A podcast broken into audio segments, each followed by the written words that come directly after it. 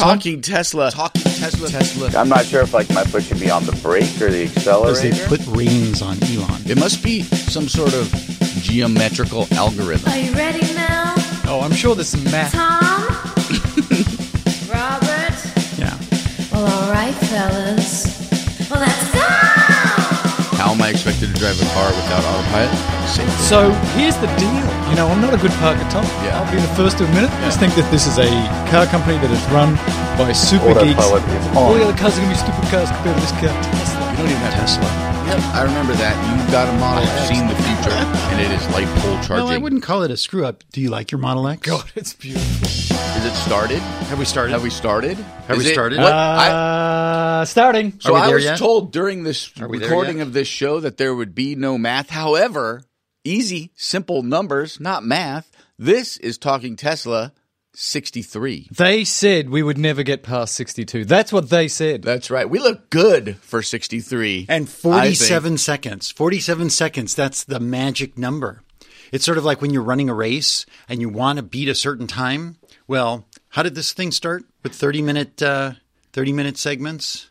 And then it went to like 40 minute segments. 30 minutes every other week. yes. And then it went to like maybe an hour, and Mel started bitching and complaining that it was so Panicking long. and- Well, last week we were 47 seconds short of two hours. So that's one hour, 59 minutes, 13 seconds. I was told Is that there would be no math. Is that correct? Did I that get was that? Very nail that? fast math. So I'm so fired up. You know why? Uh, you went to a Ready? Tesla brunch? You ready? Let's Ready? go. Oh, he's Robert is taking shirt. off his sweater. That is. Holy I have now crap. gotten. You people are the luckiest people in the world You that have there's is no a idea. radio show. I have now. Robert, Robert has, just took um, off a sweater that he had zipped all the way up to his neck, and underneath it, he is wearing a Tesla cycling jersey that can only be described as a medium because medium? it doesn't quite fit him.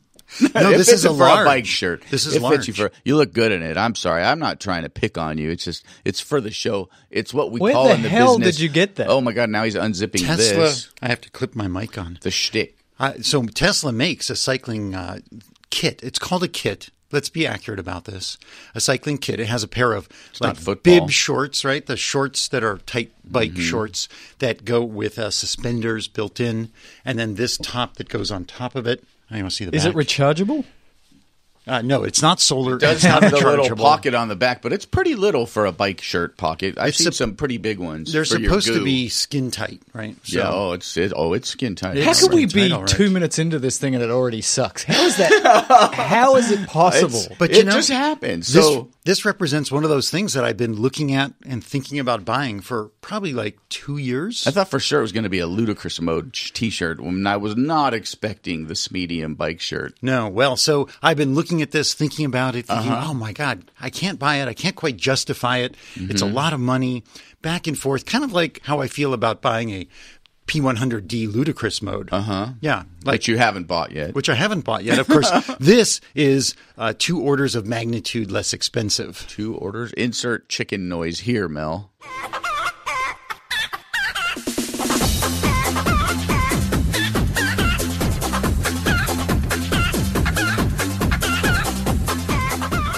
He hasn't bought the Tesla 100. I don't didn't buy the chicken noise because he's pack. afraid. Yeah, well, now I got this. I got this at the uh, at the Tesla gift exchange. Oh, so somebody gave that to you? This was from the club. Yeah, so the club Oh, met nice. yesterday. We did Motor for Toys. I, I tweeted out a couple of pictures. I saw your trunk full of toys for the ti for the children. Very nice, very, very well nice. done. Good work. yeah, we had like 15 cars there. There was actually a veterans. Uh, decked out veterans Tesla Model S. I don't. Saw, I don't know if you saw the pictures. I of that. did, yeah. No, I saw the whole thing. I Yeah. follow your Twitter feed occasionally. It's uh, very, very good. I was at home crying over my uh, English Premier League team losing. Oh, I'm sorry. Terrible. That's I okay. was, don't worry. I was about excited. I was watching Tiger come back. Ooh, swing the club Again. El. Tigre. He was couple looking. of double bogeys yesterday on some par fives. Hmm. It depends on how you look at it. Either it was terrible because he wasn't finished with the 76, but he was swinging the ball club Yeah. well. Does anybody care about this? No, Nobody. no one gives a crap Nobody and This is not about a sports podcast. No, just it's want to be not. I'm just telling that. you what I No was doing when I got your politics. Twitter, and I was gonna rush over there, and I was like, oh, it was like an hour ago, and I thought I figured you'd be gone off to the Tesla Motor Club's brunch, which was also yesterday. It was actually really cool. So there was this Tesla that was all decked out in camo with a rack on the roof, Nice with all kinds of with all kinds of military props in there, like helmets and boxes that would be ammunition, and uh, and it said Tesla.com slash vets on it, and I had no idea this thing existed. And then I met Oscar, who was the Tesla engineer who'd driven it down to Southern California. It's a dealer car. They've had it since 2013. And this is so it doesn't of, even have autopilot. it doesn't have it's just like my car. and mine. Yeah. And so it doesn't need auto. Well, I I actually asked Oscar, and it turns out Tesla's had this uh, vets program ever since like 2012, I think it was, where they're promoting veterans to come work for Tesla. They're looking for American veterans to come build American cars in America. America. That's cool. Good for Tesla. Yeah, it's really cool. Awesome. That's great. And it since it's the season of giving, Uh oh. Oh my gosh, you're always with the giving. Always with the gifts. I'm I have a big heart That's for you guys. So here for you guys. Thomasina. This actually does say Thomasina on And it. Melvis. It says Melvis on it. Should we Should open we it for the it show? now? Absolutely. All right. So okay. this is a lovely green wrapped. Uh, Mine is in Present, beige we'll with glitter. I we'll like call it. it a It's got my name holiday. on it, Thomasina. Little really, Thomasina. usually only Mel is allowed to call me that, but apparently Robert's decided that and this is good his, audio as we open up the. That's his uh, gig as well. This is the unwrapping. It unwrapping. says- And it's on. It's not on video. It's a lovely black shirt. Oh, it's a Model 3 t-shirt. Oh Hello. snap! Oh, thank you, Robert. Whoa! Look at that. We're gonna get a picture here. Oh, look at that live Beautiful. Look at the tweeting camera, boys. of the oh. photos. Ladies and gentlemen, thank you, Robert. I've never had a present so lovely as that. It's very nice. And it's soft. I feel like we should have brought him something. Got Yeah. anything in your pocket? They are American T-shirts, by the way, made in downtown Los Angeles. I saw that. Trust me, first thing I looked at was brand. I have brand awareness, Robert. That's awesome. All right, so that's exciting. Good weekend. Talking Tesla, Tesla Motors Club LA brunch, Model 3 t-shirts. And Mel, what other updates can you give before we get into the This is the, the beefy meaty, Meaty, chunky of bits of the show. Well, I wanted to say to the Patreon people, of which there are so many, Oh, thank you. thank you for uh, helping us out there. And, um, you know, I've been working on Going Zero and I'm trying to find the right style for it. And I did a sizzle reel or a sort of an introductory reel, and it's not the one I'm going to use, but I'm going to send it to the Patreon people as, as sort of an extra bonus piece of audio.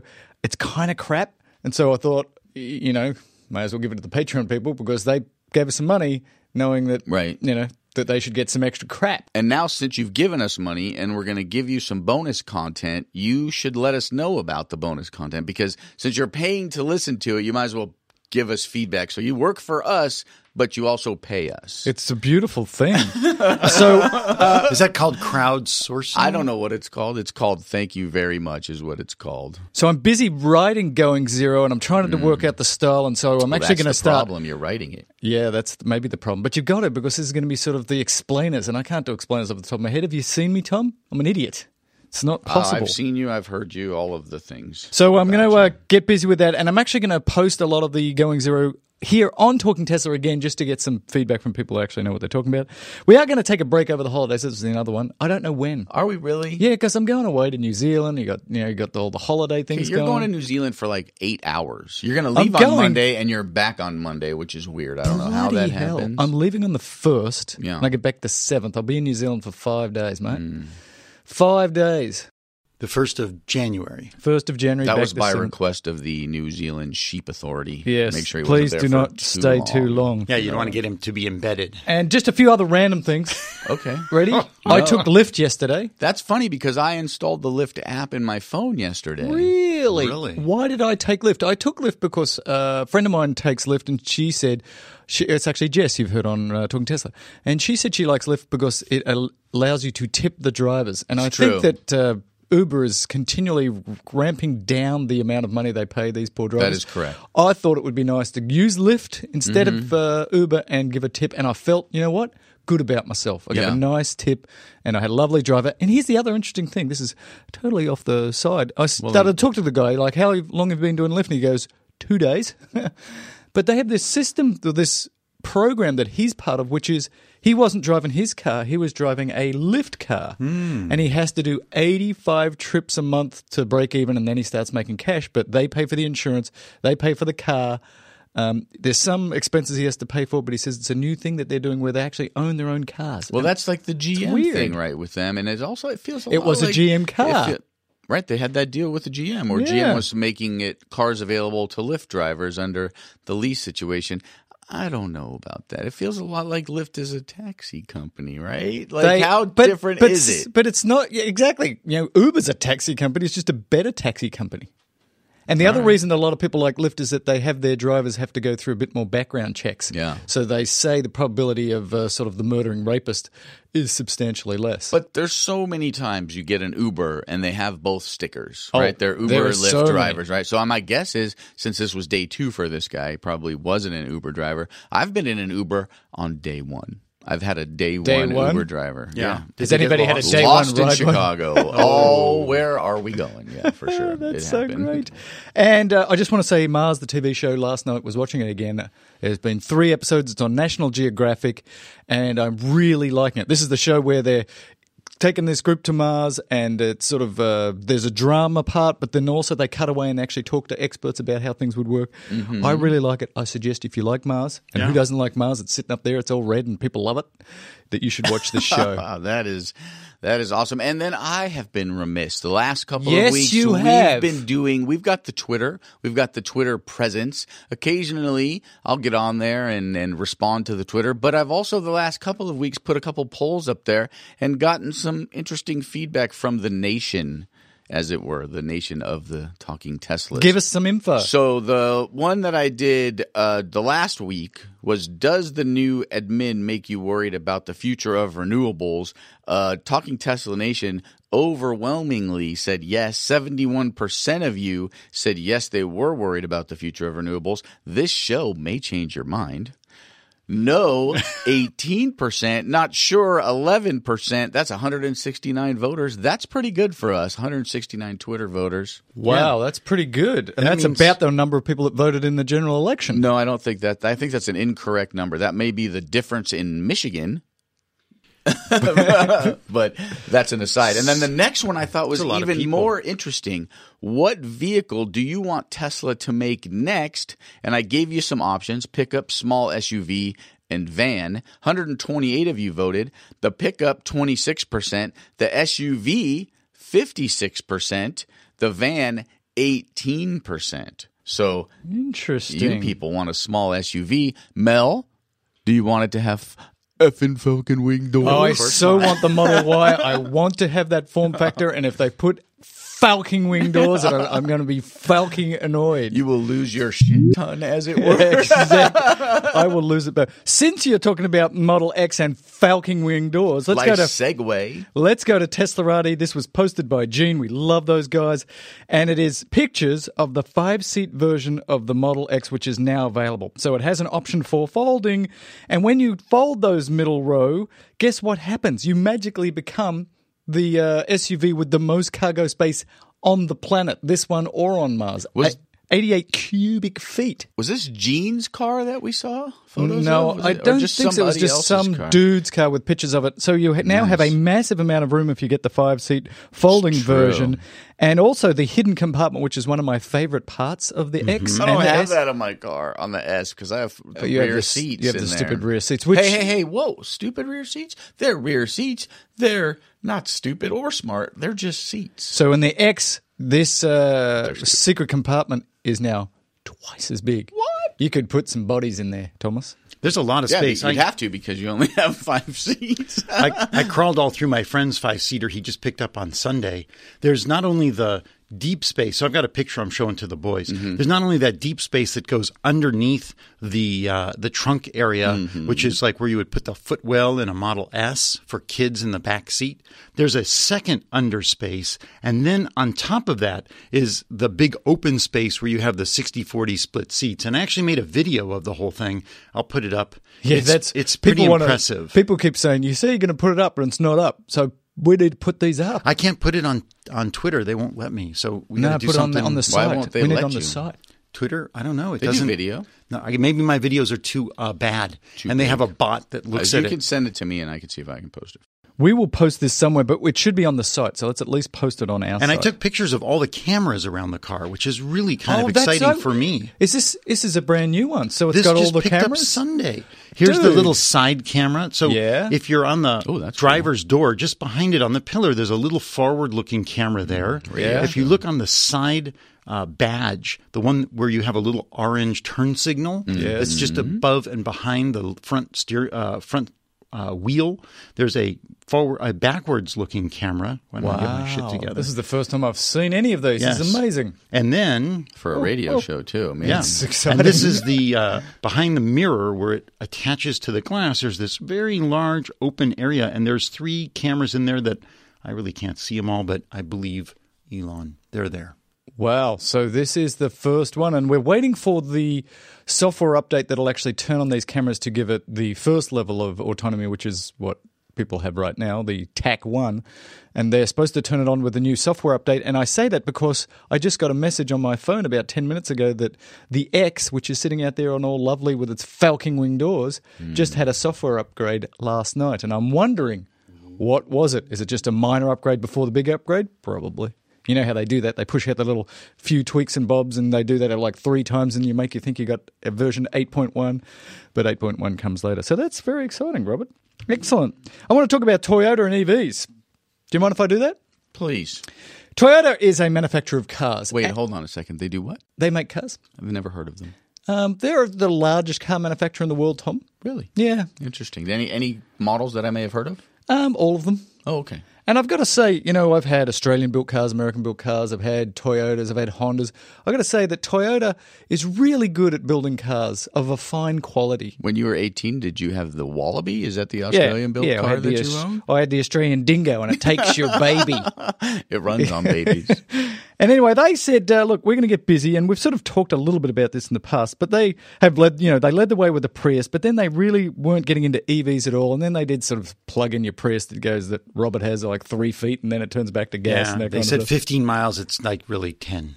And so the Akito Toyota is the grandson of the guy that started Toyota, and it's T O Y A D A is how you actually uh, pronounce uh, spell their name. But they didn't do it that. They didn't put that on the cars because in America we'd be saying Toyota, Tad. Toyota, So Think both that's why? So Toyota. He is the president, and uh, a couple of their senior executives are going to be on the push for electric cars.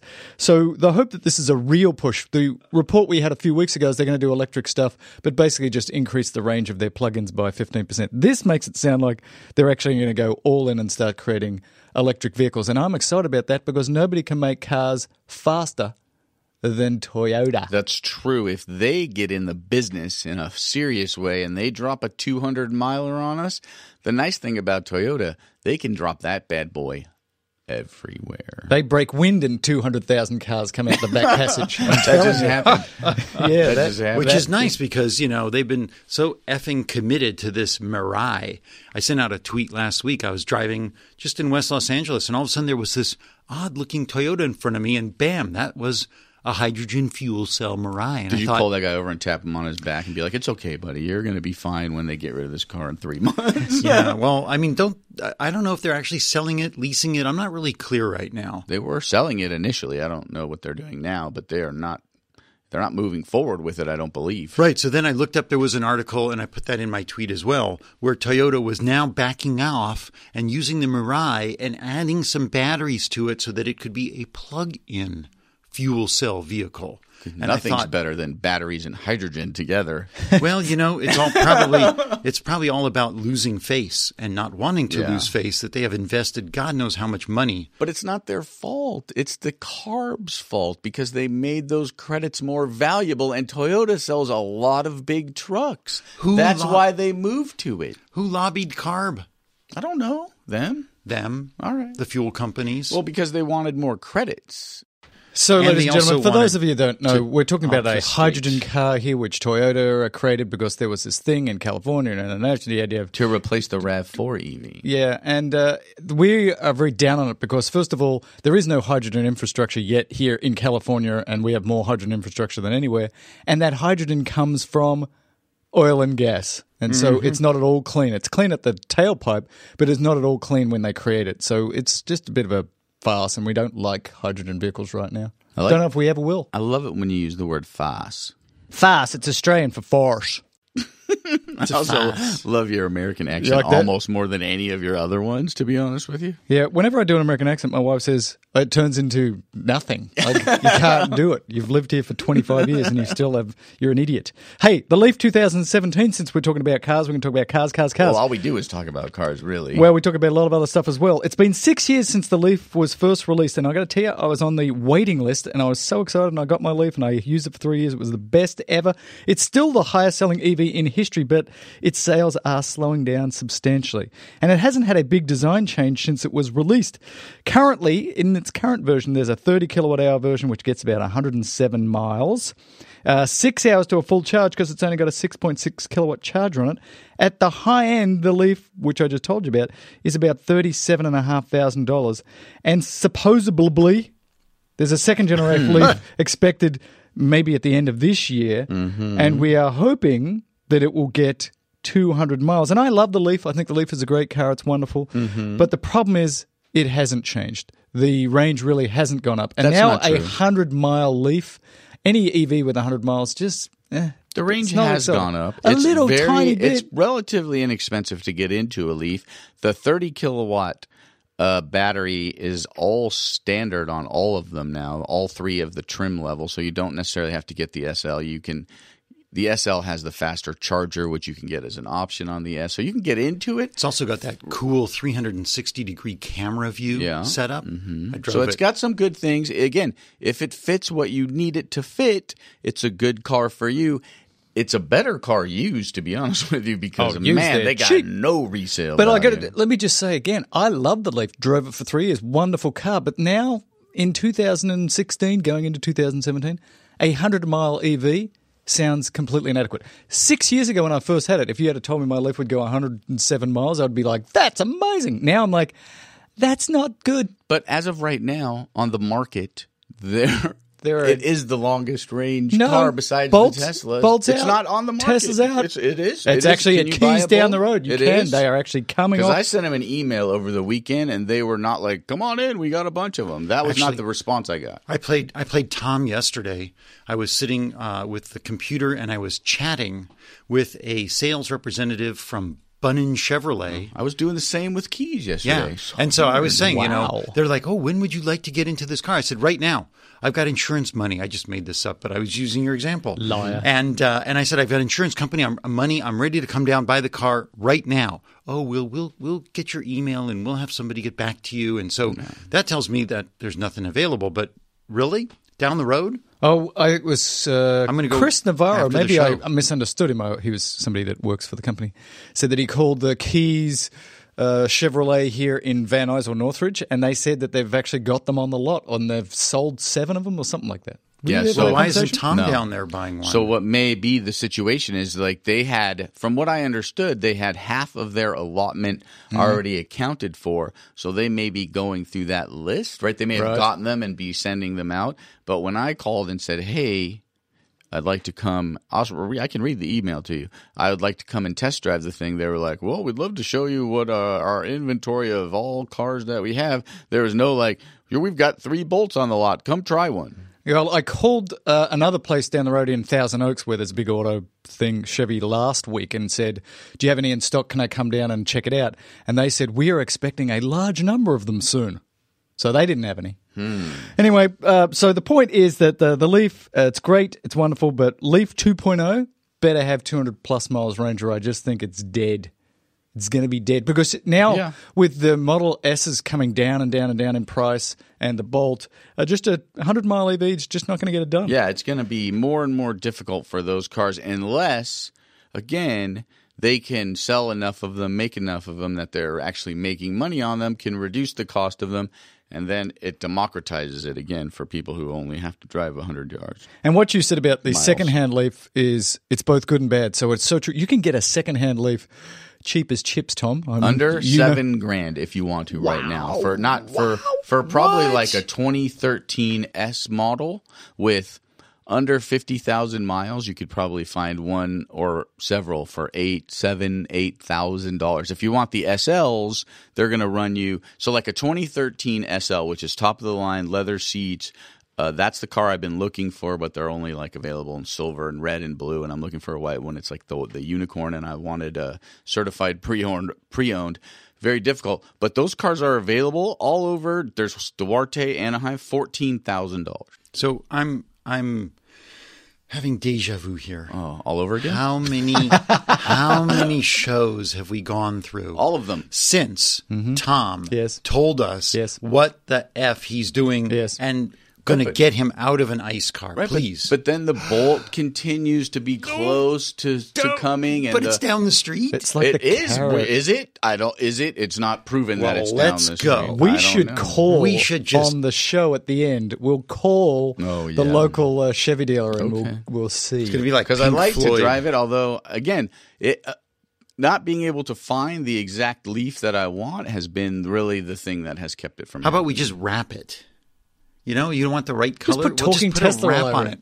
Yeah, You you, could probably that? get a subsidy. yeah, Yeah. I got ten bucks in my pocket. That's not going to wrap it. It's like two grand to wrap a car. Yeah. no, no, yeah, uh-huh. Mister. I'm not flying first class to New Zealand. no. I'm not f- flying coach to New Zealand. exactly. Why? You burn just as much carbon either way. Oh, Oh, that's true. Actually, I always buy the carbon uh, offsets. I don't know what they do with Oh, those. Touche, Robert. I hope they do something with that. They probably don't. they Probably though. burn it up. They're like carbon offsets. I'm going to go buy some buy whale carbon? oil for my lamp. it's renewable.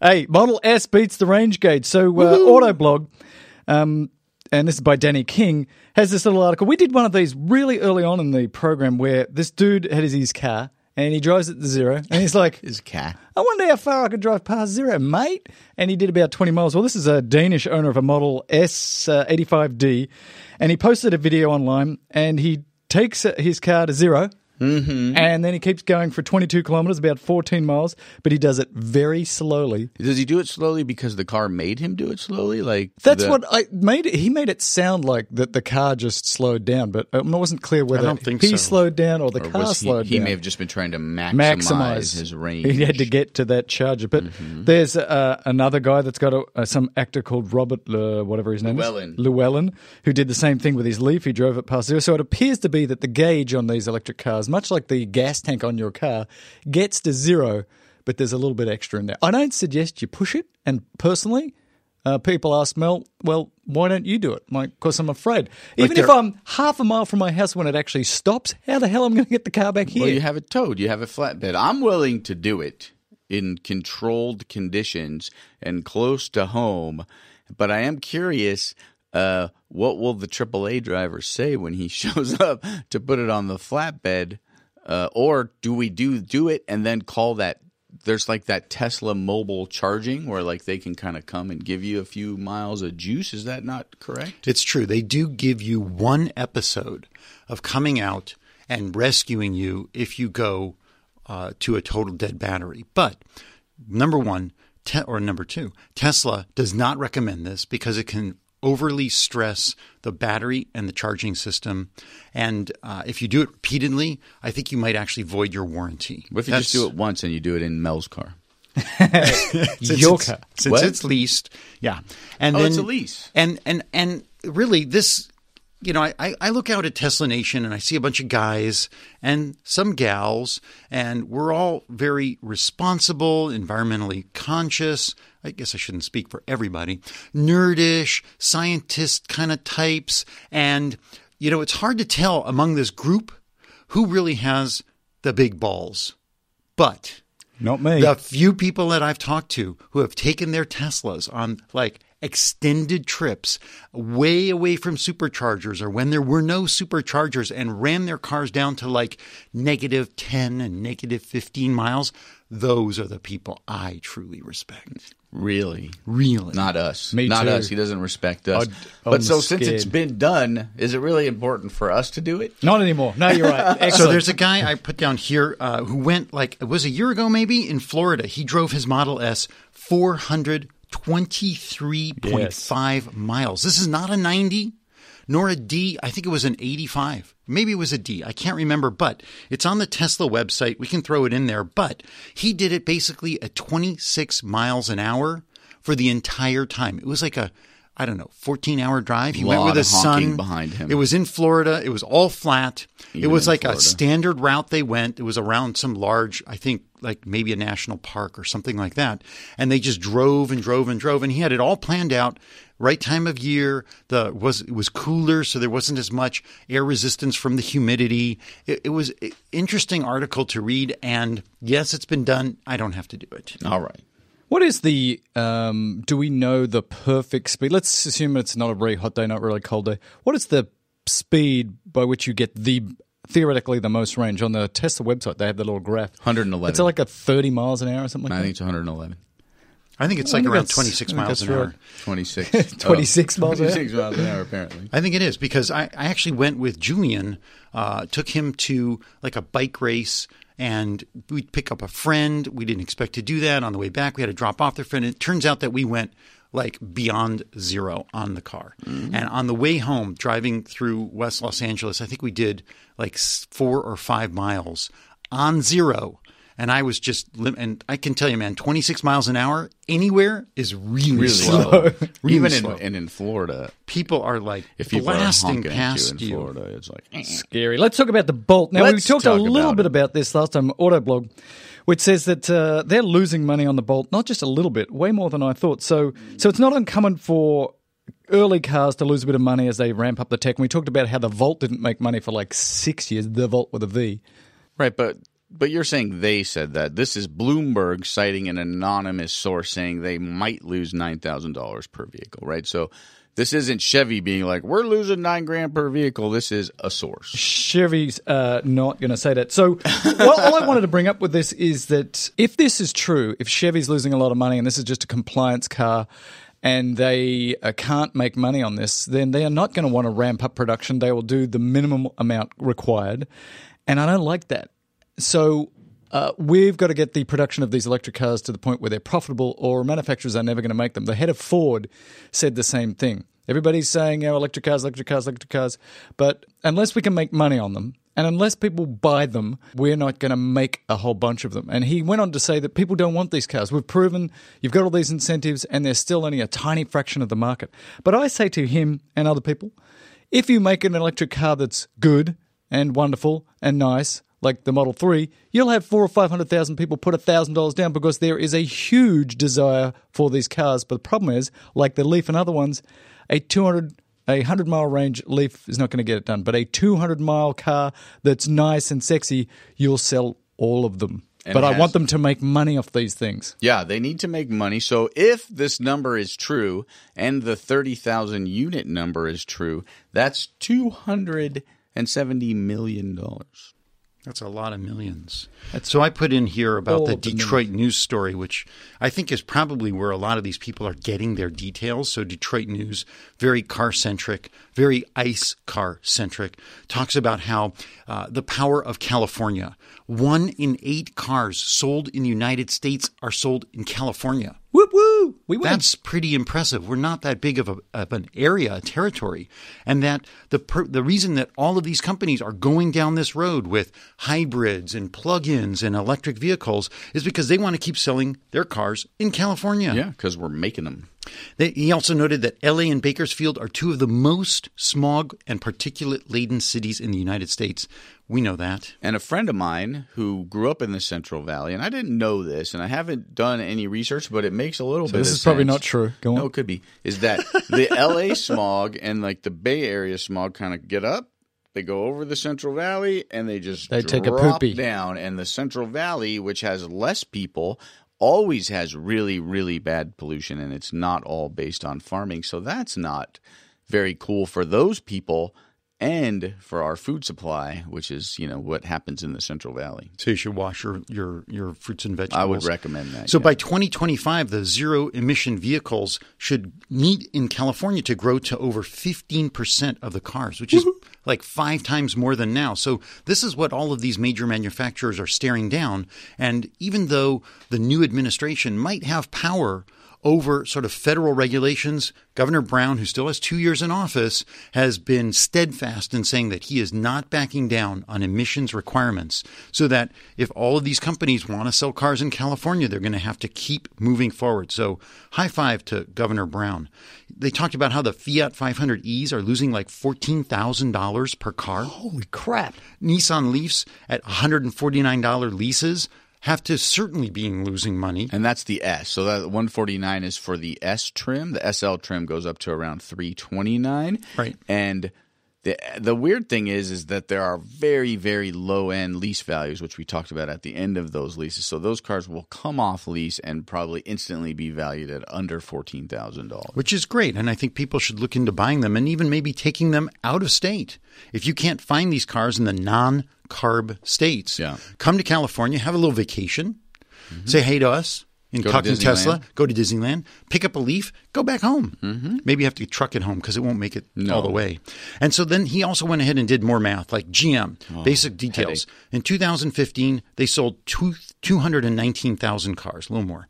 And they In wanted California. in California. And so to avoid the fines and the threats of being shut out of the market in California, they needed enough ZEV credits for three. Uh, they needed 30,000, well, about 31,000 ZEV credits, which meant that they had to sell a lot of volts and bolts. And again, this is why I think they're willing to take a $10,000 loss on every one of those cars so they can keep selling their big, smoky right, pickup but, trucks. But that means they got to be making a twenty thousand dollar profit on those other cars, right? They're big Right. profit centers for Right. sure. We get that, and I, you know, I agree. It says seven thousand, around seventy one hundred volts because they get four credits each because of the size of their battery range, or ten thousand volts they would need to sell to get those credits. I don't think seven thousand volts will be a problem Mm-hmm. They'll to get rid in of in first week. California. But this all concerns me that these manufacturers are only doing this because of credits and because of regulations, and they're correct. losing. It scares me. I don't like it,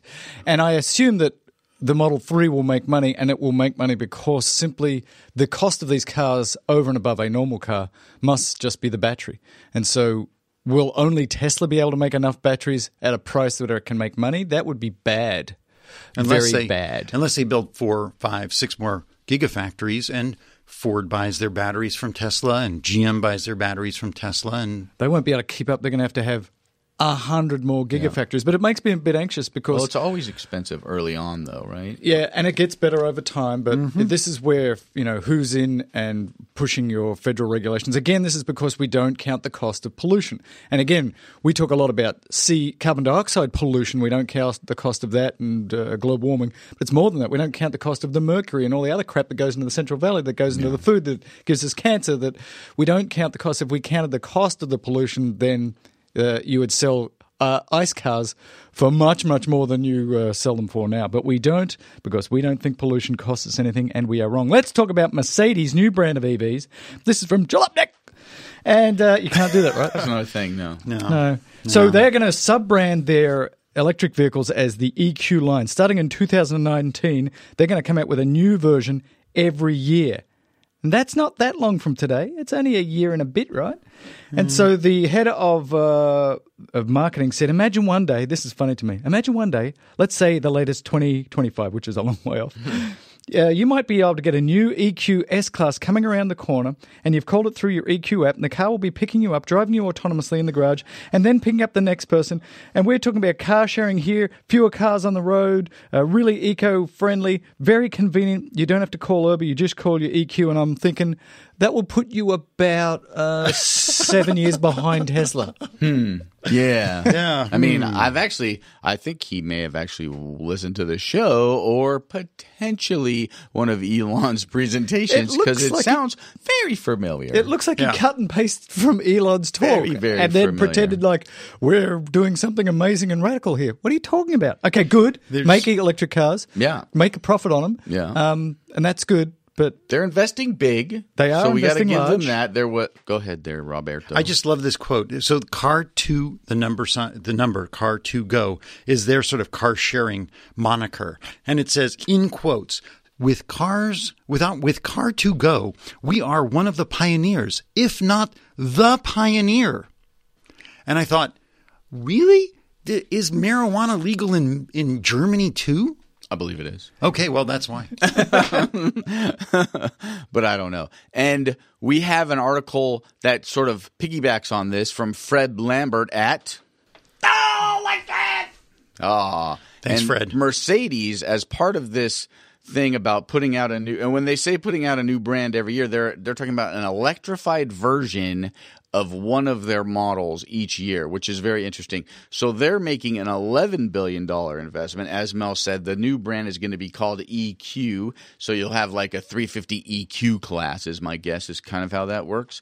It hopes to come out on top by 2025 with 25 of its 25% of its production being electric which is amazing with 10 cars based on the same architect architecture within that time frame. So big investment, big vision for a lot of cars in a short amount of time if you really think about 2025 and 10 10 models.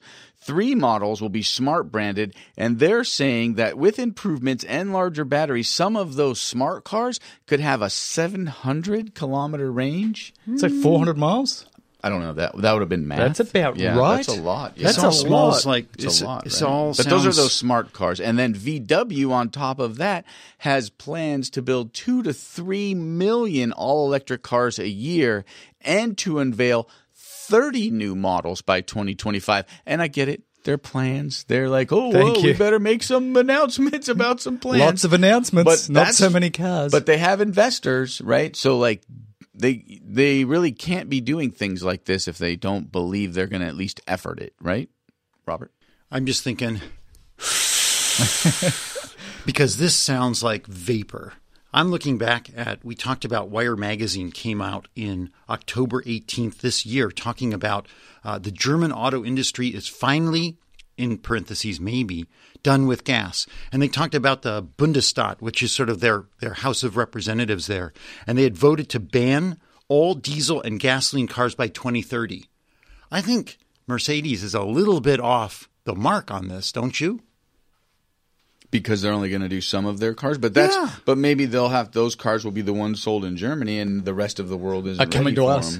Hmm. All the gas cars are coming here. Oh, they're coming here. Not To- to California, though. yeah, no, But they're you know, going. let's take a wait and see attitude on Mercedes. Again, a big investment by them, a big investment by Volkswagen. Feels like Toyota's now sort of semi on board, although they didn't announce an investment. So we're get we're getting there. It like the the ship is is moving kind of slowly out of the port. It's a big ship. It's like It's a diesel ship. mega cruise ship, and it doesn't just turn on a dime. It turns on a a, an- A large sea. arc. a large sea. As I was driving around uh, Los Angeles in the last few days and looking at the smog cloud, which is much better than it was in the 80s, and that's a whole other story, the, how the car manufacturers back then were bitching about putting in catalytic converters and how they couldn't possibly do it, and now they did, and it's much better now than it was. But imagine if this happens, if w- all of these electric cars come to California, come to big cities, and all that smog goes away, and all of the health problems go away from that smog. It's a beautiful future, and then I see people arguing about why it's all crap and yeah, we just need to burn fossil fuels. And Robert sent us a picture of this giant SUV that had um, the, the, God. the plate said fossil fuels. Like, yay, we love burning fossil fuels. Why do you love burning? Tell me what is good about burning them from any point of view. It's ridiculous. They're dirty. I love fossil fuels. I'm talking to you, fossil fuels. Thank you. You basically um, created the Western world and all of the wealth that we have. You did great. But we have to move on. I love you a long time, time but we've retire. got to move on. You You're snuck dirty. it in. You You're snuck dirty. it in. You talked to fossil fuels. I got to Talk to fossil to fuels. fossil fuels. All right. Since we're talking about cars, can we talk about Apple? Can we? Yeah. The- Phones? Apple doesn't make cars; they make phones. Mel. Phones? Well, actually, Pods? BBC, the BBC says uh, there's this letter, and I didn't find the original letter. I got to tell you, I didn't look too hard because I was very sleepy last night. And this BBC article had no attribution whatsoever. Also, I thought it was pretty but they unhelpful. said Apple sent, uh, and the BBC is usually pretty good, pretty accurate. But, but I They think I think sent- te- talking Tesla needs to bring not only bad news, but also good news. So here's the fake- bad news. Let's go. fake- could be fake news. so this is a letter to the U.S. transportation uh, regulators saying that they're excited about electric vehicles, autonomous, Autonomous vehicles, vehicles. Sorry, autonomous vehicles, and it is invested heavily and wanted to help define the best practices and uh, make sure there's not too many rules around testing autonomous vehicles, and proposing that all of the companies that are making autonomous vehicles share data. All this to say is that Apple appears to be working on at least the technology behind autonomous vehicles. Is that what this letter means? I think that's what it does mean. It doesn't really say anything about cars. It's just about we're working on this autonomous aspect of vehicles. And it makes sense for Apple to maybe make a plug in module and a little bit of hardware or sell that hardware to other companies who maybe aren't able to invest in that future or don't have the engineering know how and all the brain power that they have at Apple. So it's kind of interesting. It doesn't mean Apple's building a car, but it does mean Apple wants to be at the table of autonomy. The table, the autonomous table, as it were. So this is the first, if true, the first time that Apple has officially said yes, we are working on this tech because it's all been cloak and dagger and we don't know. And then there were there were layoffs and people said they just folded it up. This makes it sound like they are still going and that it exists. Yeah. And I'm pretty sure it's going to be in the iPhone 9. It'll just be clip on. You'll just put it on the roof and it'll have all the sensors you need and the software and it'll just drive your car for you. Pretty sure. Yeah, that's not Uh, iPhone 9. And I'm and I'm happy that Apple is actually getting involved in this, and it doesn't. It's not just a Google thing. Google out there trying to do autonomous, and Tesla out there trying to do autonomous. Because I think Apple's big enough to be a good counter to whatever Google's doing, and give some options, and and we'll get some. Uh, competition in the marketplace, and maybe they'll come up with some better ideas. We both know they're going to have a better UI than Google. Uh, yeah. I like the. It tickled me to see that they wanted to have like people sharing data. Isn't this the same company that told the FBI Yeah. that they would not crack iPhones? So I'm wondering where they lay on this sort of. Well, they like- want to share the crash data. They want to share the learning data so that the that the progress is made faster to autonomy. Because Is this- the faster it moves, the easier it's going to be able to be put in uh, in all of the 300 million cars in America and the billion cars made in the world. Or have they identified their weak spot in that they have nothing on the road and they have no Yeah. real world data and they want to suck Tesla's real world data? Yeah. And I wonder it'll be a good test to see if, you know, Elon's open sources a lot of the stuff. It would be cool if all of the data that they're capturing it gets sent to other smart engineers that are sim- doing simulations in the Apple lab that are doing simulations in the Google lab. That could really move it along, but uh, we'll see if they'll they're really committed to open source because right now the per- the people with the most autonomous or semi-autonomous driving miles is Tesla by far, way more than Google by a factor of you know a hundred. They've put on hundreds of millions of miles. like two orders of magnitude. There you go. Hundreds of millions of miles, whereas uh, Google is doing it much, much slower than that.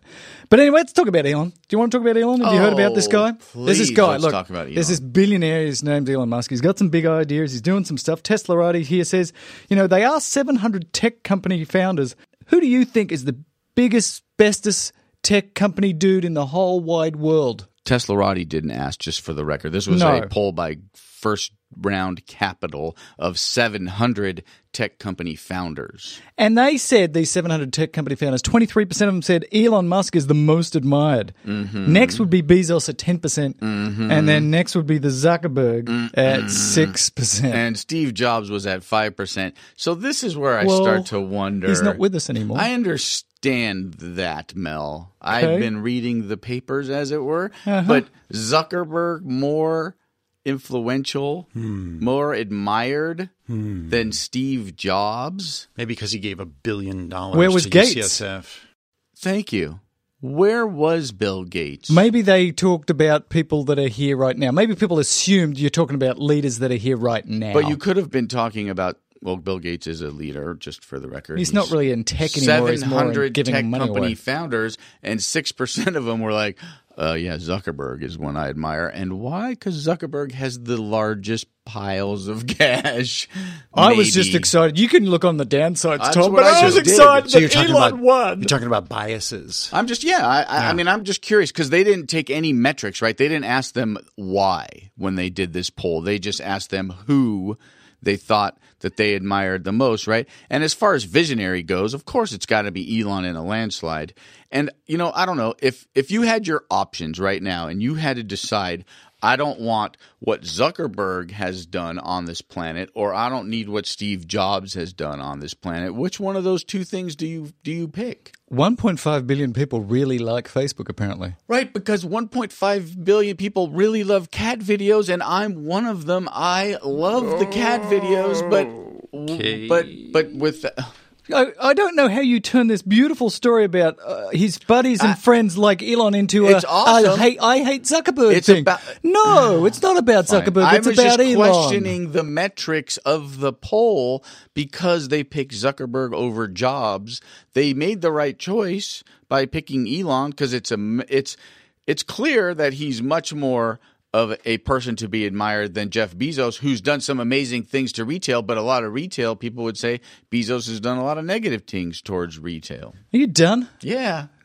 Why I- do you oh, I can't have Facebook? my own point of view. Should I just leave? Oh, yes, Mel. I agree with this article 100%. Thank you. I think it's amazing. Thank you. I don't need any metrics whatsoever. Thank you. The sooner we all agree on everything, No. The better. shittier this show will be. the. oh, Tom, Tom, Tom. They say you're the smart one, but I really am beginning to doubt it. It's because I'm critically thinking about these things. I just want to know where was Kurzweil on this? Who's Kurzweil? He's a guy who's also a visionary. Oh, my god! He was gosh. like, you know, it's a voice joke. recognition is Where's all from Tom? him. Yeah, exactly. Come on, let's talk about clean energy. Look, I'm I'm all about the clean energy, and I'm a bit anxious about Trump's plans for energy. But you know, t- China Plans? just plans. What plans? He has Exactly. plans for energy. Never mind. Not clean energy, but plans for energy. Well, China just made this big statement. In Inhabitat.com, Mm-hmm. they say that China is about to invest $174 billion in clean energy in the next four years. Million? Million? Billion. Billion with a B. Billion? So in hydroelectric and wind projects, and they're moving away from coal, and they signed the Paris Agreement, and they even sent a note to Donald saying, "We don't believe that climate change is a hoax. This is." China, for goodness sake. Yeah, and they- somebody that wants to burn the crap out of fossil fuels to develop their economies, even they're saying, um, we have a problem. We need to move away from this. Now let's say like maybe they don't they don't want to. Clearly China doesn't want to. They don't have an option. They got a lot of people, a lot of people still without electricity, same as India. A lot of people right? choking. So they kind of have to at this point unfortunately because they got to get a lot online. So this is a big investment. China had already invested 37 billion in the first half of 2016 and the compares to the US's 23 billion in the first half of 2016. Math. So so Math. big big Thir- 33 billion, and which is 46% larger than the United States investment. That's a slap in the face. Well, it's a bigger country. You realize that, right? They got three and a half times more people. Yeah, we have a bigger economy. That's right. We're badass because of China. And we, have use a more energy economy. per person. We do. Yeah, we're Yeah. pretty. We're pretty inefficient in that sense. And the interesting thing is that China is discouraging this urban expansion from absorbing more farmland. They're implementing policies that encourage the building of solar and wind plants on sort of damaged land, whether they've already been like mined areas that are not being mined anymore. And they the country of China is building a solar generating plant in the Chernobyl exclusion zone. Using robots, Which I think is really interesting. They say it's safe Prisoners? enough for the workers to go and build the thing. I don't want to be those workers, to be honest with you. And China is today the largest solar country in the world with over 3 gigawatts of utility scale solar power online, surpassing Germany with 132 utility scale solar plants. Big country, so big, big moves for China. Good for them. I wonder how long will it be? You know, so now you can go and tour as a tourist China, see things like the Great Wall. Mm-hmm. You can see the Imperial Palace. There's so many beautiful places in China. I've been there once. Mm-hmm. Now I wonder how long will it be until there is an eco tour of China, and you can Mm-hmm. go see the massive uh, dam project that they built in the ginormous solar farms. and- Let's not call Three Gorges a, a, an environmentally positive program. It is big, though. Yeah, You gotta it's, admit, big, but let's not say that was environmentally responsible. it's responsible if you live in the big cities, yeah, not if you live in the Three They Gorges. buried a lot of cultural assets underneath that lake. So the big giant vacuum. Um, you know, again, I was driving around LA, I saw a lot of uh, sort of smog here, and we've been talking about it. And my wife has always said, you know, whenever she sees it, you come over a mountain here and you see this sort of layer over LA, you just want to get a vacuum cleaner out and just suck it all up. Well, it turns out somebody's actually working on such a thing, and so the who was this? Was this the Danes? Where did this come from? Konbini. And they have this basically a giant industrial filter, which is about uh, eight meters long, made of steel, placed basically on top of buildings, and it works like a giant vacuum cleaner. It was the Dutch, not the Danes. Damn, we're in trouble. Oh god, here we go. So it takes a large column of air and it sends it through a filter. Probably and Holland. It sucks out all the particulates, and I don't know if this is you know how big a difference this would make, but you see places like China and some of the images we get of how polluted they are, and they're down the road from their coal-fired power plants, and the air is so thick and so disgusting and so dirty.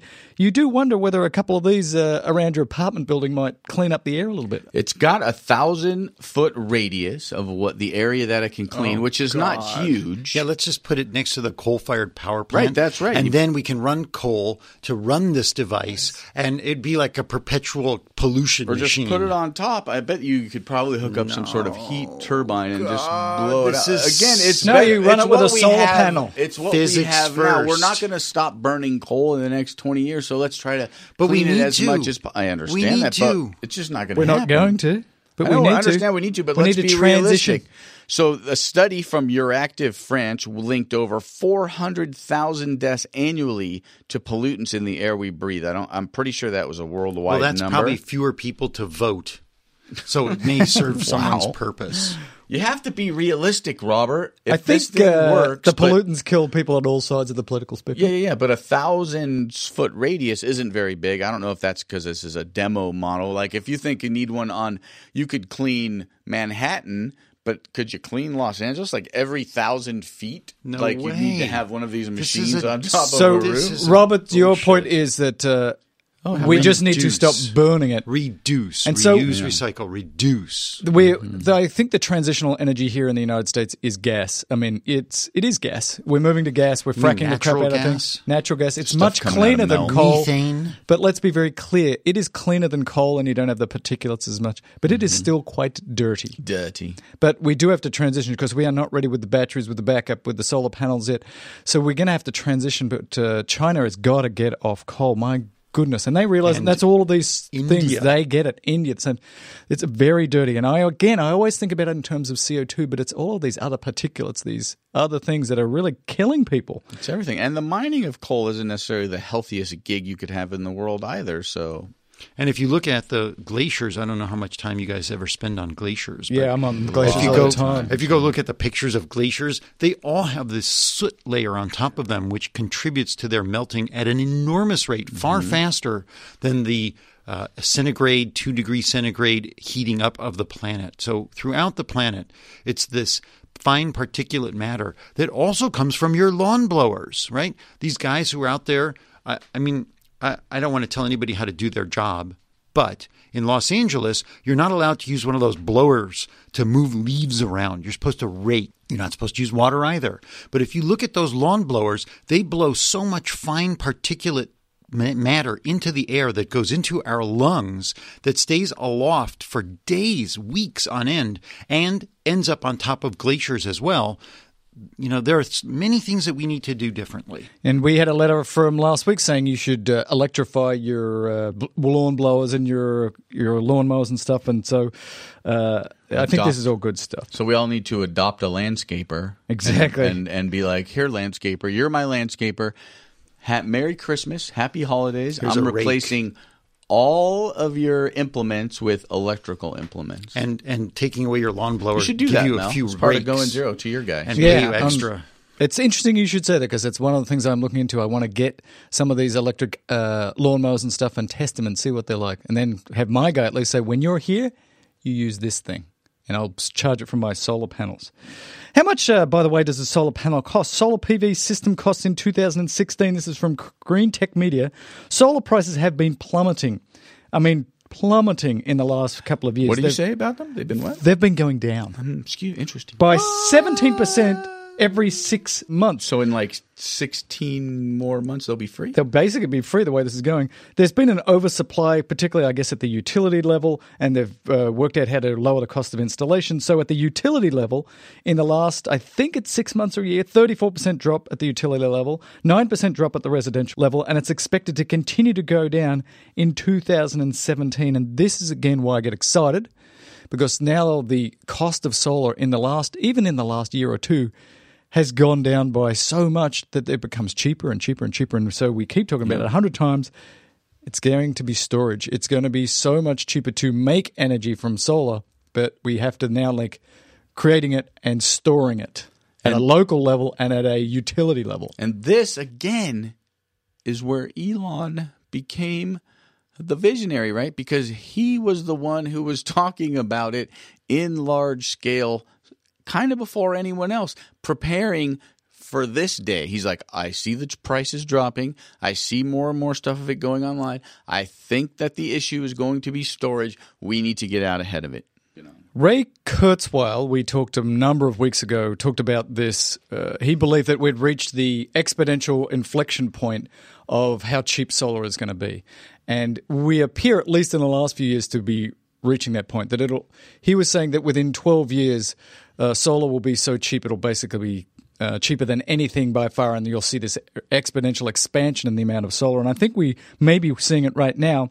And we have to be careful about talking about new tech, but there is a new tech using what is the name of it? Percocet, Percocet, Percocet. It's a new way of creating Percocet? That's like Percocet, uh, it's a- toothache. yeah. There's this new way of creating uh, solar panels that doesn't use silicon, which appears to be uh, much cheaper. They haven't been able to get the efficiency, but there's been some huge breakthroughs. So it's possible that he's right, that within a decade, solar will be basically free. The energy you get from solar will be so cheap, it, the only issue will be about storage. I'm so excited. I hope it's true. I think it's happening. I don't know how much of this is just market forces and overproduction, but it appears that we are on that inflection point that Ray Kurzweil said would happen. Yay, good job, Ray. Now let's talk about mining the moon because What? on Teslarati they uh, talking about an article here that there is a company, a startup company in Cape Canaveral over there in the Florida that's been given permission from the U.S. government to travel to the moon and look for stuff. And they said uh, we should really link up with somebody like SpaceX as a natural partner. Because they have rockets and we don't. And we don't. And our first launch should be next year, and we should send a rover up there to check things out and see see what's up there. Maybe there's some lithium and stuff up there, and we should get it. Why do hard to they have to ask back. the U.S. government for permission? That's my first question. And what are the rights on the moon? It's sort of uh, not owned by anybody. Can I just send up my rocket and start digging stuff up, or are the Russians and the Chinese going to go? Hang on a minute. Yeah, there's like an do that." international treaty as it involves the moon. Yeah, send up like a rover with a automated robot that just lays down chain link fence.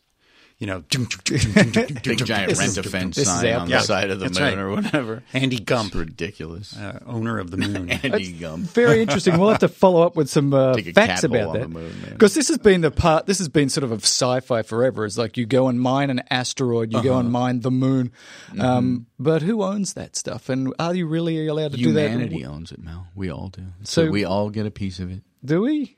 I don't know how that's going to work. Yeah, There was know. a- the details there were a- limited, but it's an interesting. There thought was a great there was a great uh, movie called Moon. Did you see it? About the guy he kind of Well wakes up and uh, and he's up there and he's doing the mining and things are kind of breaking down and it's it's really great. I'll get the I'll get the time. All right, I thought he was just up there pulling his pants down and pointing his bottom at the earth. he's mooning on the moon. Yeah, it's a double. moon. It's a double moon. um, SpaceX is going up again. This is very exciting. I'm so excited by this. This is the last story, and I put out this out in a tweet because we we talked about going to Vandenberg and watching this happen. And so this is coming up. It's on a Friday, I think it is, at noon California time, 1236 California time. First SpaceX launch since the most recent blowy blowy RUD. Boomy, boomy. When is it? What Are date? we going? What? December sixteenth. December 16, here. 1236 p.m. So it's an afternoon launch. I know. I'm supposed to be driving towards like the the the canyon that is Grand. Will you be with back my family from the new that is Zealand at that point? Oh no, he's not going. yet. December. This is like in Like a week. two weeks. Let's do it. Yeah. you're not going to be here though. Well, I you know maybe we need to take our trip towards the west to begin with, and then move towards the east. Aha! What There are of the week is superchargers. December sixteenth? Does anybody know? Is it's a good radio. I think right it's here. a frying day.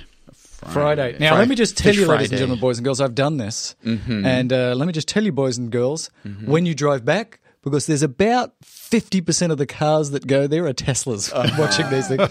And when you come back, make sure that you uh, take a little extra time because there will be a long line at the Oxnard and some of these other superchargers. We can just go to your house, charge, sit on top of the roof, Yes, have a recharge alcoholically Yeah. while your car is recharging, and just relax. Maybe, maybe just talk about what we've seen. So I have a, a shout out to Tesla and the supercharger team. I know a few people from Tesla listen to this show. They should have an, a valet installed there on that this Friday. Yeah, they should and know maybe on is going to Saturday. happen. And they should have somebody there with a Tesla shirt on, says, you know, I know how to drive these effing Mm-hmm. cars, and put shuttle the cars in and out and say, how many miles do you have to get back home? Mm-hmm. Oh, you need 39 miles? Good. I'm going to put 50 miles on your car, Mm-hmm. and then I'm going to move it over there. I'm going to bring Joe's car in here, and Joe needs Mm-hmm. to go another 100 miles and really coordinate this thing and show us how it should be done. And if you're listening, anybody at SpaceX, and you feel like taking the three of us as your special guests to some awesome viewing That's area, you know what?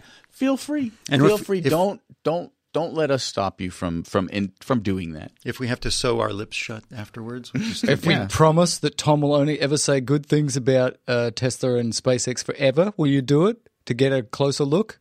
Yes, you will. Thank you, Tom. wow. Wow, you but you must just feel bad about in my- yourself, though. put Well, in my mouth now there. looking at our, our show notes, we've gotten through 20% of our show notes. We have letters. My gosh. And that's about 80% of the show notes. Ladies and gentlemen, we have so many letters. At some Thank point, very- we're going to thank have you, to thank you. change the way we do letters, but and we just love, them. the letters Yeah. a lot, and you love hearing us talk about the letters. Let's start off with Jeff Decker. And Jeff uh, says, Thanks for the hard work on the podcast. You're I welcome. laugh at your antics. I learn a lot. Will autopilot react to deers on the side of the road, potentially running at them? So I don't know, but there is a, later on, there is a letter from an Australian. So deers are. They're an animal that likes to wait for the cars that are whipping by at 70 miles an hour Mm-hmm. to so go, boy, that's really going fast. I should jump in front of it right You, now. you think they, they wait for that? They They, do wait it on for that. purpose I'm because they pretty want sure. to die? I'm Is pretty this, sure. Is this Okay. deer depression? And kangaroos do the same thing. The the deers of Australia. Uh, the jumping deers of Australia do the same thing. And there is a video, and we'll talk about it a little bit later, of an Australian Tesla driver, and he's whipping through. Yeah. And then you see this little wallaby, smaller type of kangaroo, Oh. just do the same thing, whip by. So the. One of the things that can happen with these autonomous vehicles and their great sensors and uh, is that it's going to learn. So you're driving along, it's going to learn. And I want to know if it goes, that looks like a deer. And experience has told me that deers are like deers in the headlights. And so if you see a deer, you should slow down because it's probably going to jump in front of me because it's depressed. Wait a minute. Deer are like deer in the headlights? I mean, deer are actually deer in the headlights. well, no, deer ver- are deer, but sometimes they're in the headlights. Oh, oh, dear. It's not a form of deer. Eh, it- Are you sure? It's not like mule deer, deer in the headlights. It could Big deer, small deer, deer in the headlights. So what I really want to know, and I wrote down here, are the deer the puppies of the forest in this particular instance? It's it'll be hard and really hard to program this because it just doesn't happen a lot. So how are the cars going to learn about this particular thing? Are they going to simulate it in factories where there's going to be like a guy in a deer costume just like waiting to jump out in front of a Tesla? Or, or what are your chances of getting Lyme disease after the deer jumps through your windshield? yeah. So the deer jumps through your windshield. You leave it in there. The ticks crawl off the deer onto you and bite you. You get Lyme disease. Exactly, exactly. Probably the last thing you're thinking about is you smash through a, a Right. thousand pound deer Hey, is there 70 a miles thousand pound deer in my front seat? I sure hope I don't get Lyme disease That's from right. them. Well, I'm bleeding to death here and I'm going to get Lyme disease. It's a name. Good one. Come on, do it, buddy. David. Ch- Ch- yeah, Let's go with this. David Schrantz. Shrants. sent a YouTube video of a very fun and uh, Key Key and Peele sketch, which I cannot play, uh, but it is very funny. But it's about a teacher trying to pronounce funny. kids' names. A- Aaron? It's, it's so ridiculously Oh, so ridiculous. humorous. One of the about nurses at where work- you put the emphasis on your Emphasis, syllables. exactly. There's one of the nurses at work, and uh, and I, the first time I saw him, I was like, "Aaron," and he just busted up so much. It was so. William Stewart says he wants an uncensored version. He's from New Zealand. He goes, "Look, uh, I want swear words." Dirty Kiwi. and it's too hard for us right now to put up two different versions. But hey, if there's an overwhelming number of people that would like two versions of this uh, Put it on the stupid Patreon. show, we could have the swear word version and the non-swear word version. Yeah, word that'd version. be awesome. And we could even swear more then. We'd feel like we'd be wide Yeah. open to swearing. He says he can't afford a Tesla, so he's been buying Tesla stock. And what I will say about that is, I sure hope you're not in the same boat as me and watching your Tesla investment circling the drain, dollar cost averaging yourself into the poorhouse. Because since the Model 3 is launched, Yes. Tesla stock has lost about 60 bucks. Oopsie. Uh, What's it at now? 187, 187 One eighty seven at That's on up the six day, bucks, up the six day bucks. of Model Three launch, two forty five, buddy. That's upsetting. I'm glad I don't own any stock. But they've since bought Solar City and taken on a lot of their debt. I think in the end, you're going to do quite well from that stock. I don't know. And I if- bought more when it went down because I was dollar cost averaging. Yeah. Yeah, to zero. you know, it's funny because uh, I played golf with a guy a couple of weeks ago who was talking about dollar cost averaging. He's an investment guy. And during the last significant downturn in the market, you know, the really big one, mm-hmm. he goes, Yeah, I dollar cost average myself basically out of my retirement. it was upsetting. He said, I thought all these things would come back and some of them just Yeah. disappeared. Well, you had to have a you have to have had to have a longer term thing, and you had to have a lot of cash on hand to make that work for you. We got a letter here from Paul Burton who said Australia, is a Australia. potential test bed for automated vehicles. We actually talked about that, Paul. Yeah, Australia Yeah. is uh, getting uh, Bosch and uh, Teslas and they're driving them around them autonomously. So good on you, Australia. Michael Helquist, is that right? Helkvist. Helkvist. He says uh, uh, you guys in America they're uh, changing your roofs on your houses every five minutes. I live in uh, I live in Sweden and I've got a roof that's been there for ninety years and it's still good. What do you Yeah. make your roofs out of? Paper mache? Well, he, he laughed at us because we had asphalt. I looked it up because I wanted to know what kind of roofs they had. Six out of ten Swedish roofs are those clay tiles. So Sweden is ripe for the solar roof. However, if their roofs last 90 years, Right. uh, that is a long process to switch those bad boys out. There's still turnover. Yeah, no. There's I- still turnover. I- yeah, again. Yeah. Yeah, no, we use paper mache soaked in oil. Mm. Duh. Uh, yeah, We basically, do. that's exactly what we do. And then he was saying some joke about 15% solar panel on a little island called Austria. Oh, he let the smart one explain that joke. And if you don't know who the smart one is, then just ask the smart one. Great to hear. I think what he's saying is 15% solar power on Australia, Or and we wouldn't Austria. we wouldn't know any an better island. because we're not really sure where any countries are. Yes. That's and I think in this case, none of us might be the smart one. He also said that uh, that Swedish fish don't come from Sweden. Is it right? That's impossible. Wikipedia doesn't lie. It's hundred percent correct. They're not actually made in Sweden. They, They were, were made by a originally company. they were originally made by a Swedish company for the American market, but they're currently made either in Canada or Turkey. Turkey. Turkey. No, they make turkey in Turkey. That's why they named it Turkey. Probably can't Matt even get a turkey sandwich in Turkey. Is it Matt Clausen? He says, uh, talk politics. Clausen, I believe is what it is. Clausen. Like the pickle. We keep getting these letters, some saying don't talk about politics, and some people saying talk about politics. I'm very confused. We are going to continue to talk about politics where it pertains to uh, Teslas and renewable energy. We just have to. We got to. Environmental politics is fair game, and we will never stop. I vow to never stop. He notes that oil is cheaper than ever, and today the Amer- the uh, Auto Club noted that in uh, the United States, the average cost of a gallon of gasoline is two dollars and eighteen cents, which just breaks my heart. I understand people don't want to spend a lot of money on gasoline, but the cheaper it stays, the more people will buy ICE cars. For sure. And then I'd like to apologize to the next letter writer, JJ McCall, because I just yelled into the microphone and he asked us to stop swearing and yelling because he listens to the show in earbuds. Uh, sorry. And he said use a JJ. better compressor. And Wow, that's harsh, man. Yeah. Use a better compressor. if we don't yell and swear, what is the point of this show? Yeah, I don't really understand what he's talking about. Well, I've got my headphones on; they're jammed into my ears, and I can't hear anything. and the next letter comes from Johan Yigsfed. And he was the guy that said Swedish fish don't come from Sweden. And we've just dispelled that myth through no facts That's at right. all. Okay, so here here's where the information was. The Swedish fish candy is marketed under name Pastel Fishgar in Sweden, literally pastel fish, and under the Malaco brand, among others. They do sell them in Sweden in like a mix that you can get, and they have fruit flavored ones and licorice ones. It's been sold for many years and is a favorite among the Swedes. So they sell Swedish fish in Sweden. They just don't make them in Sweden. They come in different flavors and colors. They have green ones and yellow ones. I never seen those. I would like some. I would bet all the dynamite in the world is not made in Sweden either.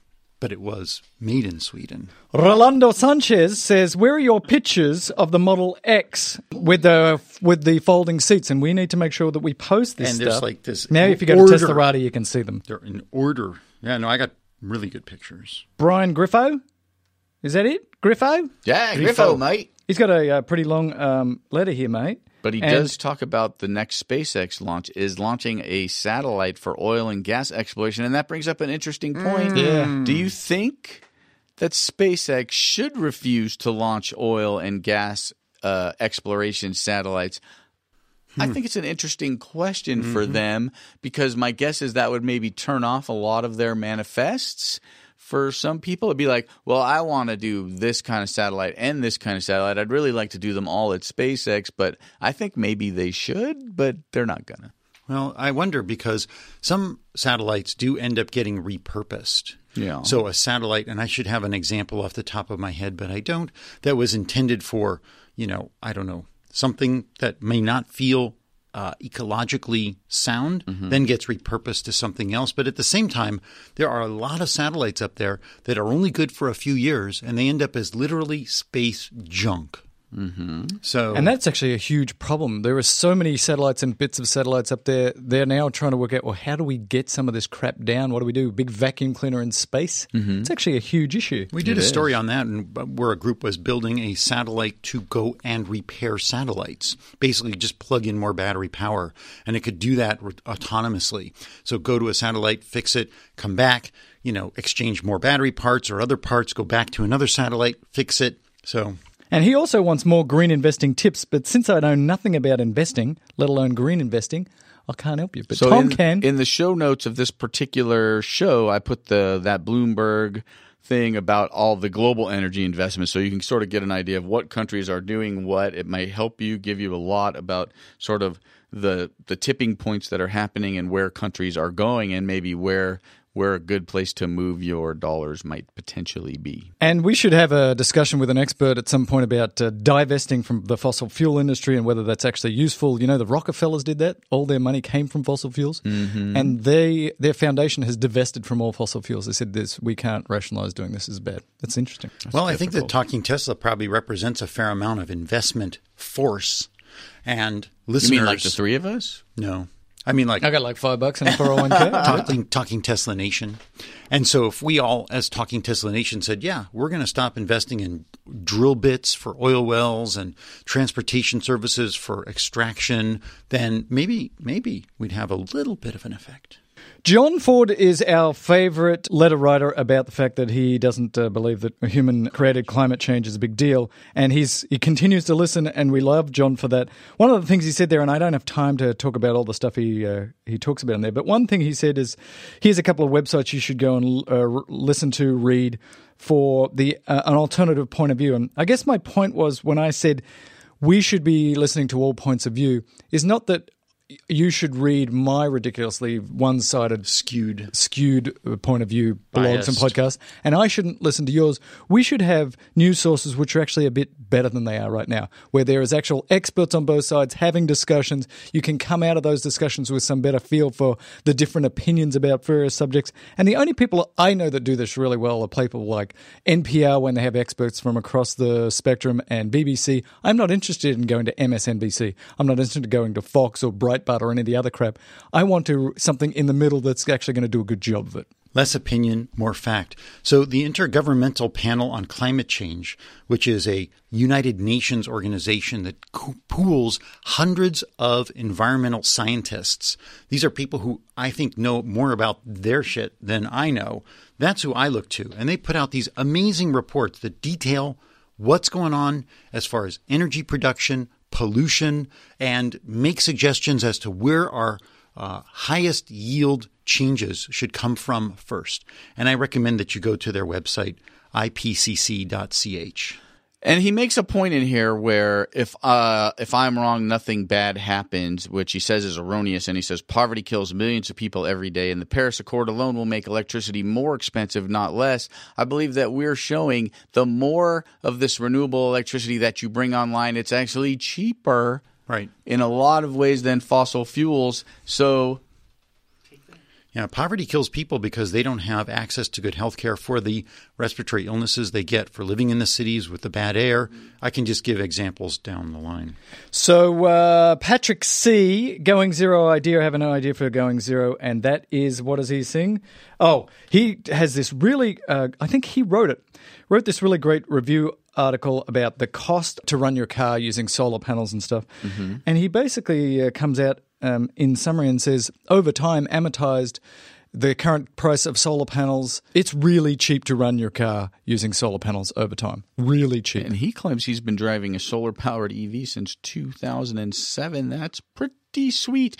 And he ended his letter with sunlight will never cost $4 a gallon.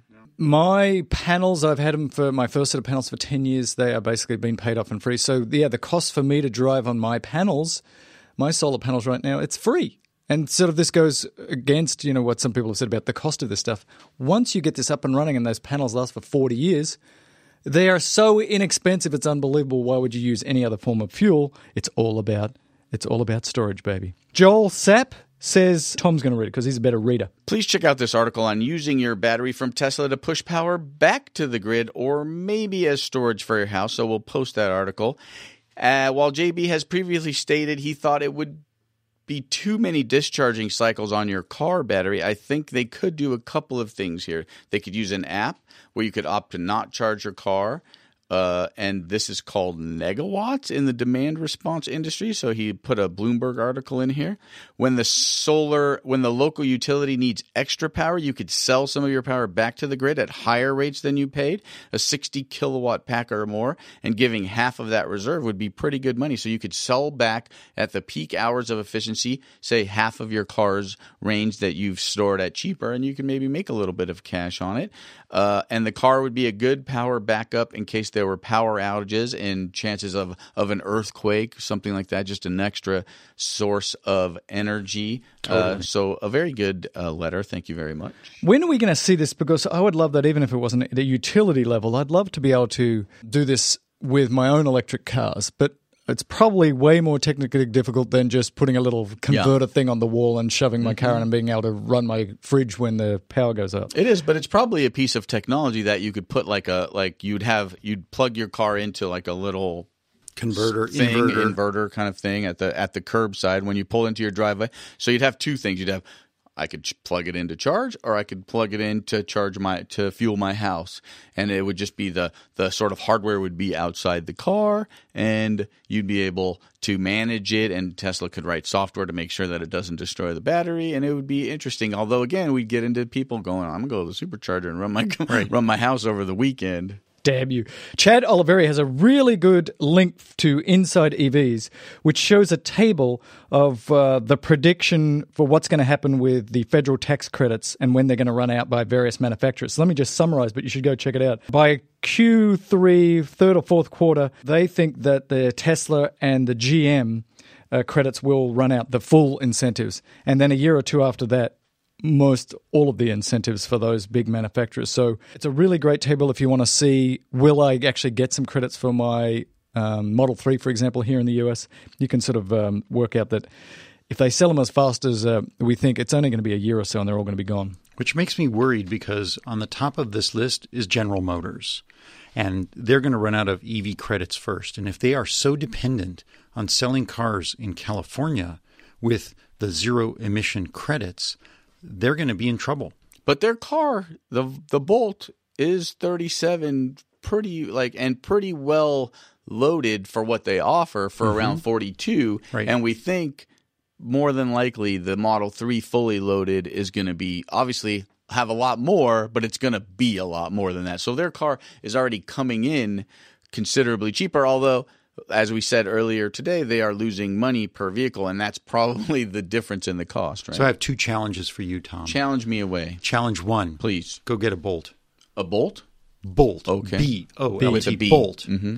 Challenge number two. Okay. Watch for anything that indicates that Chevy has got another battery supplier or someone who can help them build more than 30,000 bolts with a B a year. I don't think they're they looking. need that. Well, they need that. LG claims Yeah. they can ramp up. Yeah. their claims. Is this vapor, as you like to refer to it? Yeah. GM claims it's not a compliance vehicle. And the only way for them to reduce that $9,000 loss per vehicle is to make more. It's about volume, right? Because a lot of that money is in the R&D and if you have to spend 900 million dollars to get a car on the road and you only sell 30,000 of them, you got to amortize a lot of that R&D over a small amount of vehicles. And so if they have to 5x their ZEVs in California to maintain selling gasoline cars, mm-hmm. they're in trouble. I think they need to really get their SHIT together. Patrick from Vienna, VA, uh, says, Robert, you did some uh, stuff about how much money goes to political campaigns, and he says, um, in no particular order, there's a whole bunch of things here that he lists where fossil fuel money goes that affects our political system, and uh, you've totally underestimated by a lot. And most importantly, he says, Mel, you are the smartest. Aussie, Aussie, Aussie. Oi, oi, oi. which I heard every eight minutes when I went to the Olympics in Salt Lake, and that was the freaking Winter Olympics. Oh, my. Uh, that's amazing for Australians. So David Solward says uh, Jim Cramer said that you should sell your Tesla stock, that it's all crap, that it's uh, basically it's a cult stock. Why anybody would listen to Cramer about anything, I have, have no idea. So if you're not in the United States, there's a guy called Jim Cramer. He's on CNBC, and he does this thing called Mad Money, and he does a big shtick about you know what stocks you should buy and why they're good and why they're bad, and he bangs bells and he does all this stuff. This is the guy who the day before Bear Stearns collapsed and closed and was ended said Bear Stearns is fine. What are you all worried about? This guy's an idiot. Don't listen to him. It was impressive to watch the article feed as Tesla stock started turning down over the last two or three weeks. How many more? It was almost like a feeding frenzy of sharks. How many more articles kept coming out? Tesla's going to dump. Tesla's price point is so low. Sell, sell, sell. It was amazing. It's like, whatever. Why does that, why does that even impress me? Daniel Berman uh, wanted to talk about the Model 3, and he said, uh, you know, what do you think? What do you guys think is uh, the sort of the range we're going to see on this car? We've talked about it. We have no idea. We're pulling it out of our buttocks. I suspect that it'll be around 220 down the bottom end and just over 300 at the high end because that seems to be what Elon thinks is the right thing to the do. The rumors are a 60 and a 75. and a 75 with a lighter car and stuff, Yeah. we think we'll get over 300 miles. He also says he lives in Manhattan. And uh, what's he going to do? Because if you live in an apartment there, how are you going to charge it? Robert's talked about this multiple times. There should be little, just sort of low voltage chargers everywhere. But I think by the time the Model 3 comes out, this is not going to be a problem because at 3 a.m. it's going to be autonomously driving and it's just going to go charge itself up wherever you tell it to go charge itself up with the supercharger with the snaky bit. And then it'll just bring it back to your apartment complex. I want to see more about the snaky bit or snaky bit on, on J1772 plugs or on the CCS plugs. Yeah. And now Seth Ballstrat, what's his name? Ballstead. Ballstead. Seth Ballstat. He said it right Ballstead. here. Oh, there it is. Ballstead. Ballstead. Just read, Mel. Just read. Said uh, we should change the intro music and have Robert doing his uh, horse whinnying sound because he was so impressed. I disagree. Yeah, me too. Oh, it almost sounds that way, doesn't it? My wife looked at me and she said, "Oh my god." Kip Snapbauer. Is that right? Spanbauer. Span- No snap. Oh Spanbauer. What the hell is Ah, wrong with does you? anybody get sick of me You're destroying. Okay, listen, talking Tesla You don't have to I- read to be a doctor, apparently. I'd like to tell you that it seems maybe at this point that it's shtick, but this is dead happening. this is not a piece of material that we have written so he can mispronounce all of your names. Oh, but we here in the studio enjoy the hell out of this. I do actually have a reading disorder, and it was interesting because I had a Spanish tutor, and it turns out I've been you know, reading and doing this stuff, and then she goes, "Do you have a reading disorder?" I'm like, "Actually, I do. Apparently, in two In languages." two languages, you have a reading disorder. Oh dear. Anyway, uh, he says, look, um, you guys are talking about not maybe not getting your Model Threes and keeping your Model S's, and uh, he says you guys are crazy. Get your Model Three, and uh, as soon as you get it and they deliver it, go sell it because you'll be able to make a profit because so many people are going to want this thing. I don't think that's a good Genius idea. idea. I don't think it's a Genius. I'm not gonna do it, but it's a great idea. I don't think I have a couple I- nurses who really want it. if they start producing these at the volumes that they're going to, I don't think that's that's some weird speculation in my opinion. Well, there's a lot of people who really want this car Right away. Right away. and are They going want to it be willing yesterday. to pay not only for the highest price version because that's what's going to take to get it early, but then a premium on top of that. So now you're a person on the street, you really want a Model 3, you Robert just paid 66,000 to make it worth your while. You probably want to sell it for $76,000. Why wouldn't I just go buy an S? Well, Because- silence is because- golden. because How the it turned into a seventy thousand dollar car, I can't do the math on that. I don't know. Wow. either. But maybe your streets are fully too big. loaded. We think it, it could be around sixty six thousand dollars with the higher battery, with the autonomous I autonomous hope driving. it's not that high. I don't But- think it's going to be that high. I think maybe fifty We had this. We did this show where we Well, talked at about the all bolts. of the options. Let's look at the bolts. So- Forty-two is what they s- are Yeah. rumoring the top level is on. You can that. actually can configure a bolt right now, and I just did, and I put all the good stuff in it. It was forty two thousand Yeah, I think that's the top end. So I'm hoping that the uh, top end Model Three is not sixty seven. I hope it's fifty. Well, but it depends on what you get. You get the air ride suspension, you get the upgraded audio system. Again, you get the tech package, you get all of the other bells and whistles. And the two autonomous driving things right now on the S are what nine, ten thousand dollars alone just for 10 those grand, two yeah. things, right? Get leather seats, fifteen hundred bucks. No, get a don't different, get leather seats because it contributes to global warming. You should see the new seats. They've got now these white seats. I saw it. Oh, in white seats. Yeah, I'm Ian- putting my dirty well, but family this- in white oh, seats. Give me a break, Tom. They're- Shut your trap for a moment. They're made out of babies. They're made out of nothing alive. They're beautiful. I went vegan. If you would have come to the Toys for Tots, you would have seen Ian's brand new X. Wonderful white seats. You can clean them with Windex. He he said, you know, he took a bunch of people on a on a ride, and it was at a party and stuff. And some dude, I think, in the middle back seat, he looked back in his rearview mirror and he saw this guy, and his face was green. And he Oh, thought, God. oh no. And then the guy's face kind of like started, he started kind of convulsing a little bit. And he says, uh, how about we pull over a little bit and let uh, whatever the guy's name in the middle seat out? And the guy's like, no, I'm okay. And vomited all over his brand new X with these white seats. And it turns out they clean up just fine with Windex. Not made out of cows. So when they make this in all of the other colors, I think this is going to be fantastic. Did Go you Tesla. the perforated one? Yeah. That vomit's just going. Every- I got to move on because I mean- the thought of somebody puking in a new Model X is too disturbing. This is Bruce McMillan. He's from Australia, and this is the guy who has the Australian. video of the wallaby just whipping in front of his car, and he caught it on video. This is in Outback Victoria, uh, where I actually grew up, mate. And uh, it's a really great video. And again, we'll put the link to the show notes. You should send this to Teslarati, Bruce. You've got to send this in because it's so freaking interesting to see this kangaroo whipping by It's a only car and it's only crashing. seven seconds long, and what's interesting is he doesn't even slow down. and he's playing talking Tesla while this happens. Oh so it's very meta. It's very, very, meta. very cool. So thanks for that, Bruce. And it's also funny that you're an Australian named Bruce because everybody in Australia is named Bruce. we know that from it's Monty crazy. Python. He's driving on the wrong side of the road. Is that the deal?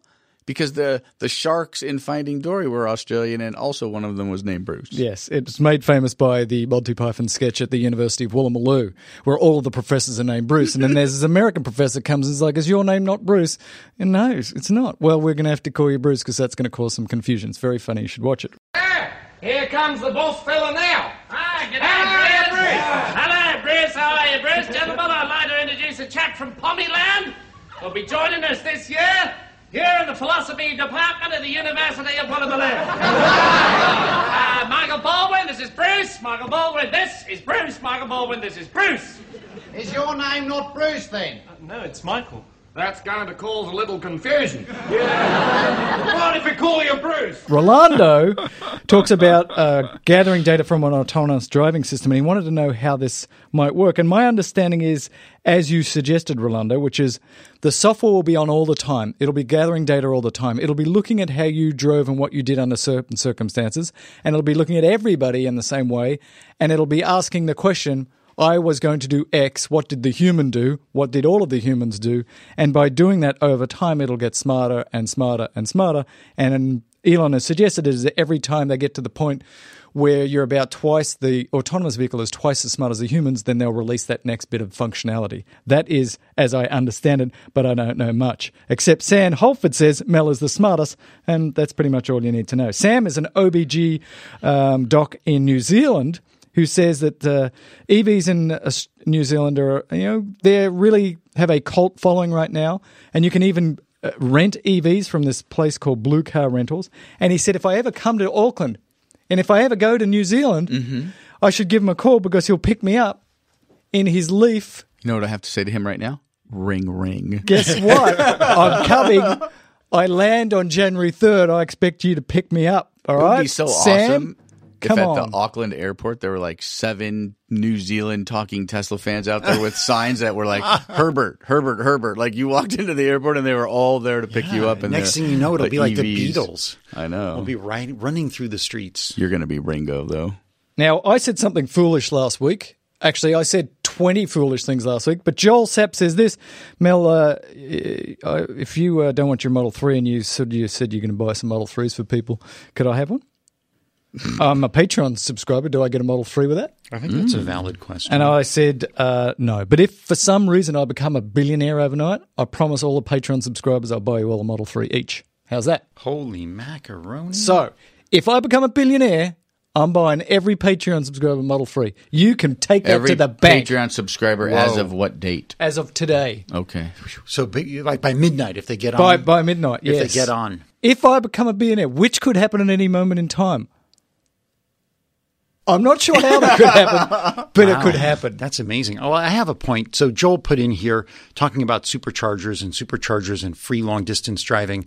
What if I, driving my Model S, right? It's a a uh, Model S that I've owned since 2013, and it's got lifetime supercharger. And I'm on the freeway, and someone bashes into me, and my car is totaled. And now I have to go get another car. What happens to my supercharging for life?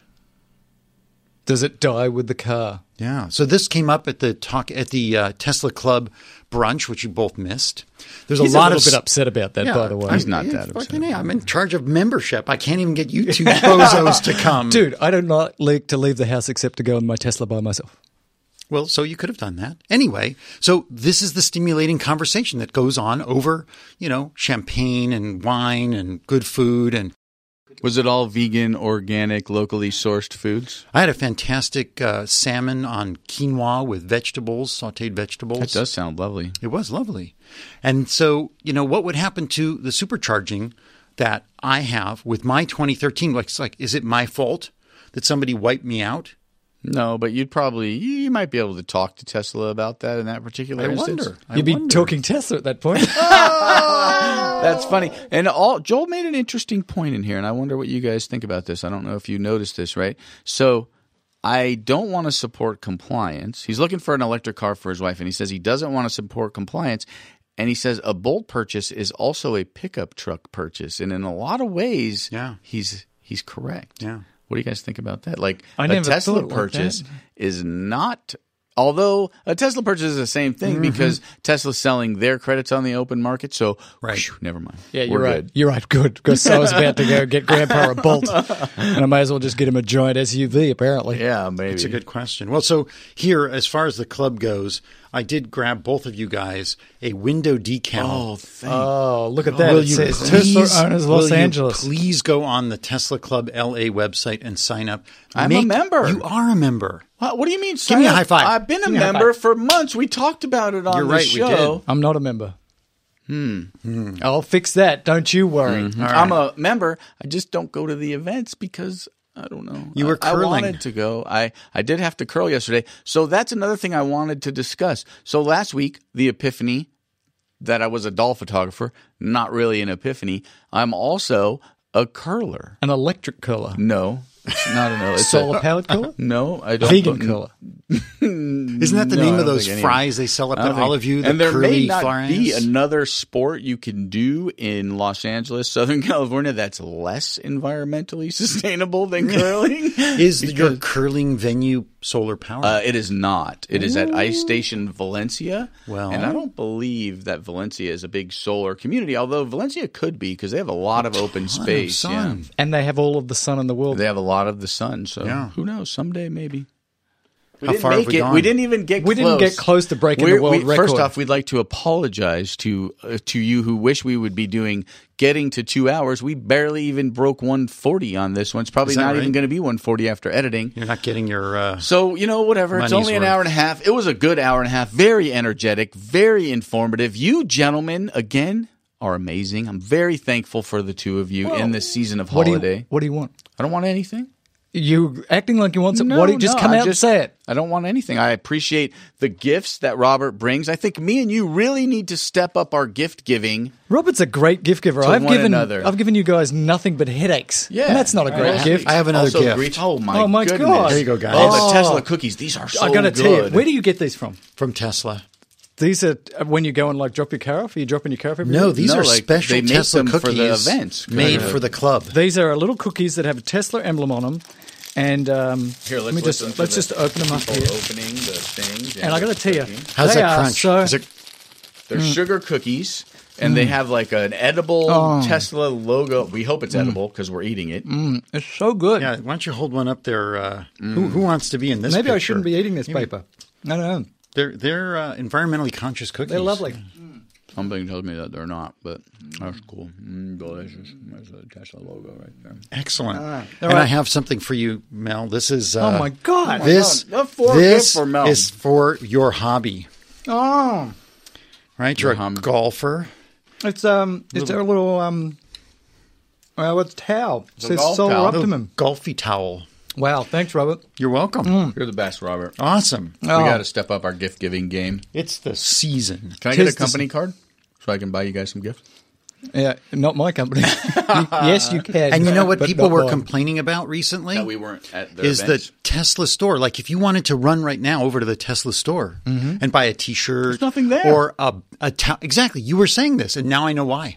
because there's nothing there. They have taken all of the swag out of the Tesla stores. Very upsetting, wouldn't you say? Very Yeah, oh upsetting. oh my goodness, very upsetting. Very upsetting. Why? I don't know. Why do you think? I don't know. Think. So they can sell it online. Well, they do already, I don't know why. but they charge you up It's all a lot. for shipping. That's What? horrible. They charge you how much? a ship ton. why? Tell us why, for God's sake. Solar City. Oh, they They're bringing all of the Powerwall and all of the solar stuff into the stores. Oh, I'm against and that. they're going to use that space, and I can't buy, you know, another uh, briefcase, and you can't buy The, your the- overnight the. Moab bag. they stopped selling. Even on the website, you can't buy that bag anymore. That so is- thanks a lot, Tesla. If you're over there and you work for Tesla, you're listening to the show, or you're a listener of the show, you bought the Moab overnighter bag, Yeah. you don't like it anymore, send us a letter. Hmm, I'll pick it up off you. I can't believe that they want to sell solar products instead of t-shirts. That's ridiculous. Yeah. what kind of a company is this? Ladies and gentlemen, boys and girls, it was Talking Tesla 63. We'll talk to you next week. Bye for now. Bye bye. Thank you for calling. To ensure the highest level of customer care, this call may be recorded. blah blah blah. Yes, it may be recorded. In fact, by us. Do we have to tell them? Hi, we want to buy a car, and we're recording you. This is good radio. Wouldn't it be for great? calling Keyes Chevy. How can I direct your call? Uh, may we speak to someone in sales, please? EV sales, if possible. One moment, please.